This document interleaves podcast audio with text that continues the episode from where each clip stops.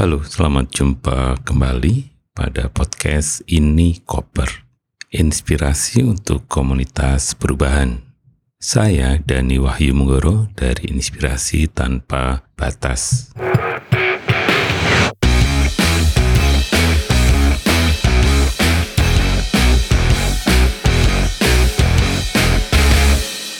Kali ini kita akan bicara tentang bagaimana kita melakukan renstra.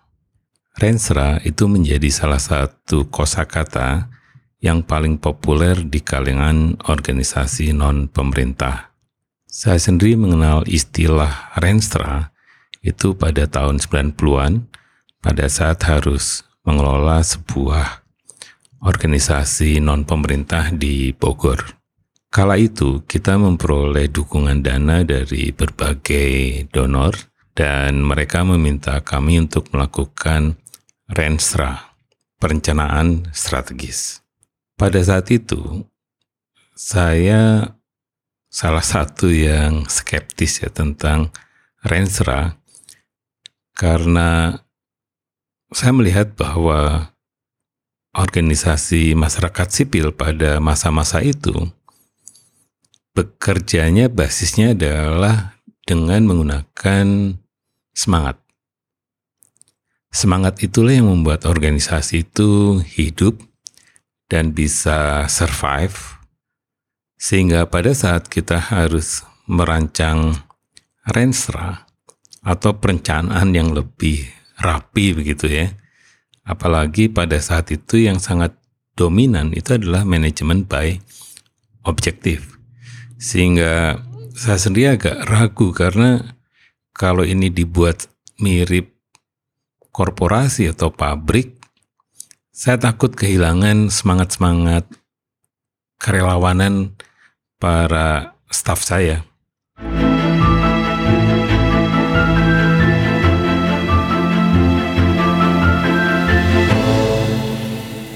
Jadi banyak diskusi yang harus dilakukan.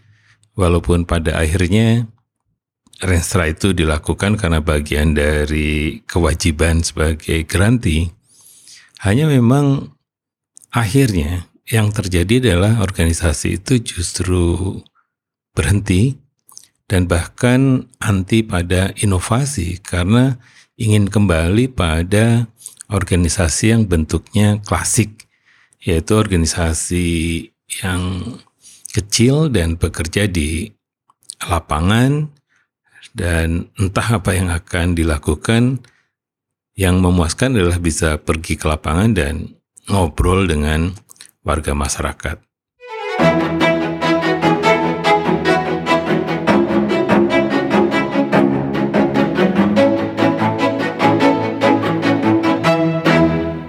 Tidak buruk, tetapi juga sangat tergantung pada apa yang sebenarnya menjadi tujuan organisasi. Nah, kemudian saya mencoba mengembangkan antitesisnya renstra, yaitu saya cenderung yang cocok untuk organisasi masyarakat sipil itu justru visioning. Karena disitulah kelemahan dari organisasi masyarakat sipil untuk berpikir besar apa yang sebenarnya mereka ingin ciptakan atau ingin ubah atau ingin capai dalam waktu dua puluh atau dua puluh lima tahun ke depan. Dengan visioning, sebenarnya kita tidak peduli bagaimana cara mereka mewujudkannya. Apakah dengan organisasi yang sangat simpel atau bahkan organisasi yang sangat kompleks.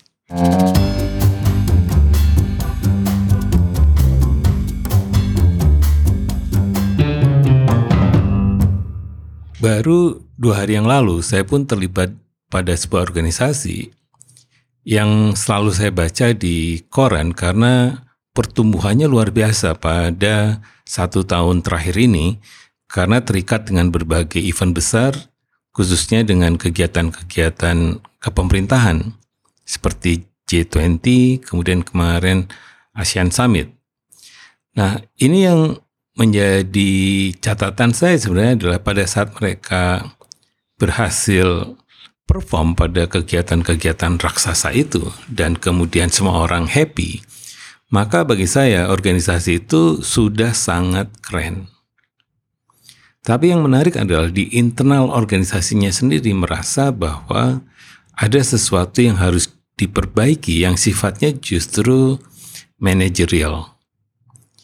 Nah, di sini boleh jadi Renstra bisa menjadi katup penutup untuk bisa membantu bagian dari organisasi yang sifatnya manajemen, struktur, sistem, style, dan boleh jadi adalah juga bagaimana mereka berkomunikasi secara internal di dalam organisasi.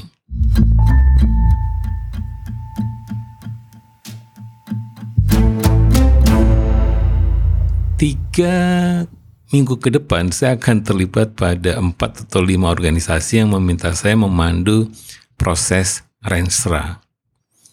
Nah, Renstra yang kemudian menjadi tafsir barunya adalah memang justru mendekati apa yang disebut dengan visioning.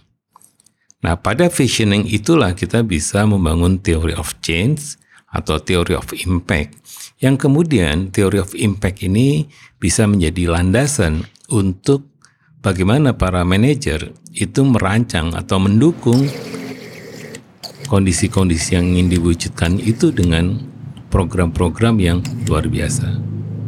Nah, di sisi lain adalah bagaimana juga kita sebenarnya menciptakan satu organisasi yang lincah, yang agile.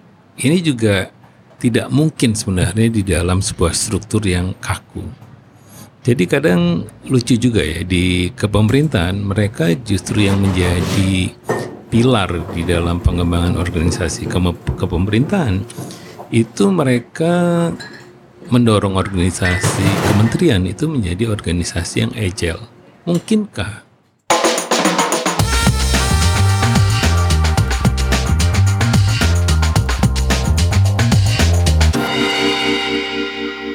Usahanya luar biasa, terus terang saja ya, para dirjen atau para direktur di kementerian itu mereka berusaha bagaimana bekerja dengan lincah di dalam satu ruang yang sangat tak terbatas dan juga kuno dan juga bongsor ya.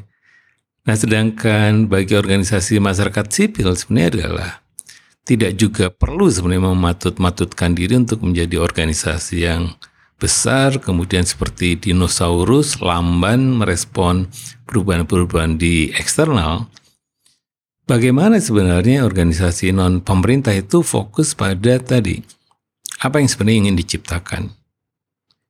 Nah, kemudian mencari metode-metode yang tepat untuk bisa mem- memanfaatkan atau memobilisasi sumber daya atau kekayaan atau asetnya untuk bisa tujuan-tujuan itu terwujud. Nah, dengan cara ini saya membayangkan bahwa visi harus jelas. Kemudian pada saat menyusun strategi menggunakan Renstra, itu memperkuat theory of impact-nya, kemudian diturunkan pada strategi-strategi yang punya implikasi pada bentuk dan fungsi dari sebuah organisasi. Jadi kita tidak bisa juga tunduk pada model-model organisasi lama yang sifatnya misalnya depart mental gitu ya, ada divisi-divisi, kemudian ada div, ada juga yang bentuknya menjadi basisnya program, ada yang basisnya wilayah, tapi esensinya sebenarnya itu bukan sebuah struktur yang bisa menjawab situasi-situasi yang sifatnya bagaimana kita melakukan scaling up.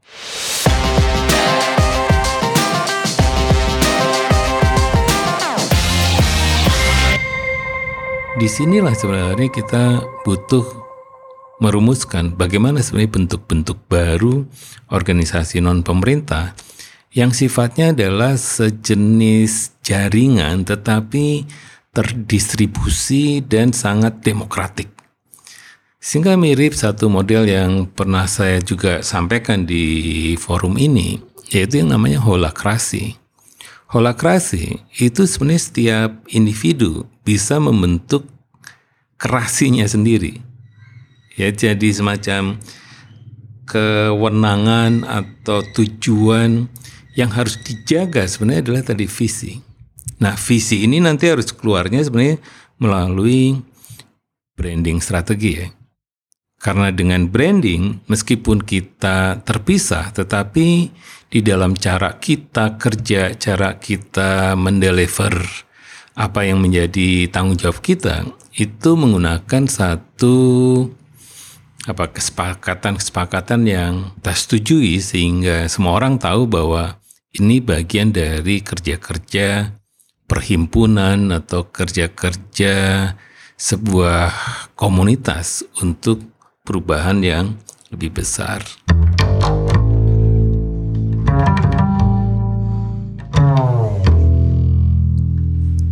Jadi itu cerita saya tentang Renstra, Theory of Change, ya, tentang visioning, tentang transformasi organisasi.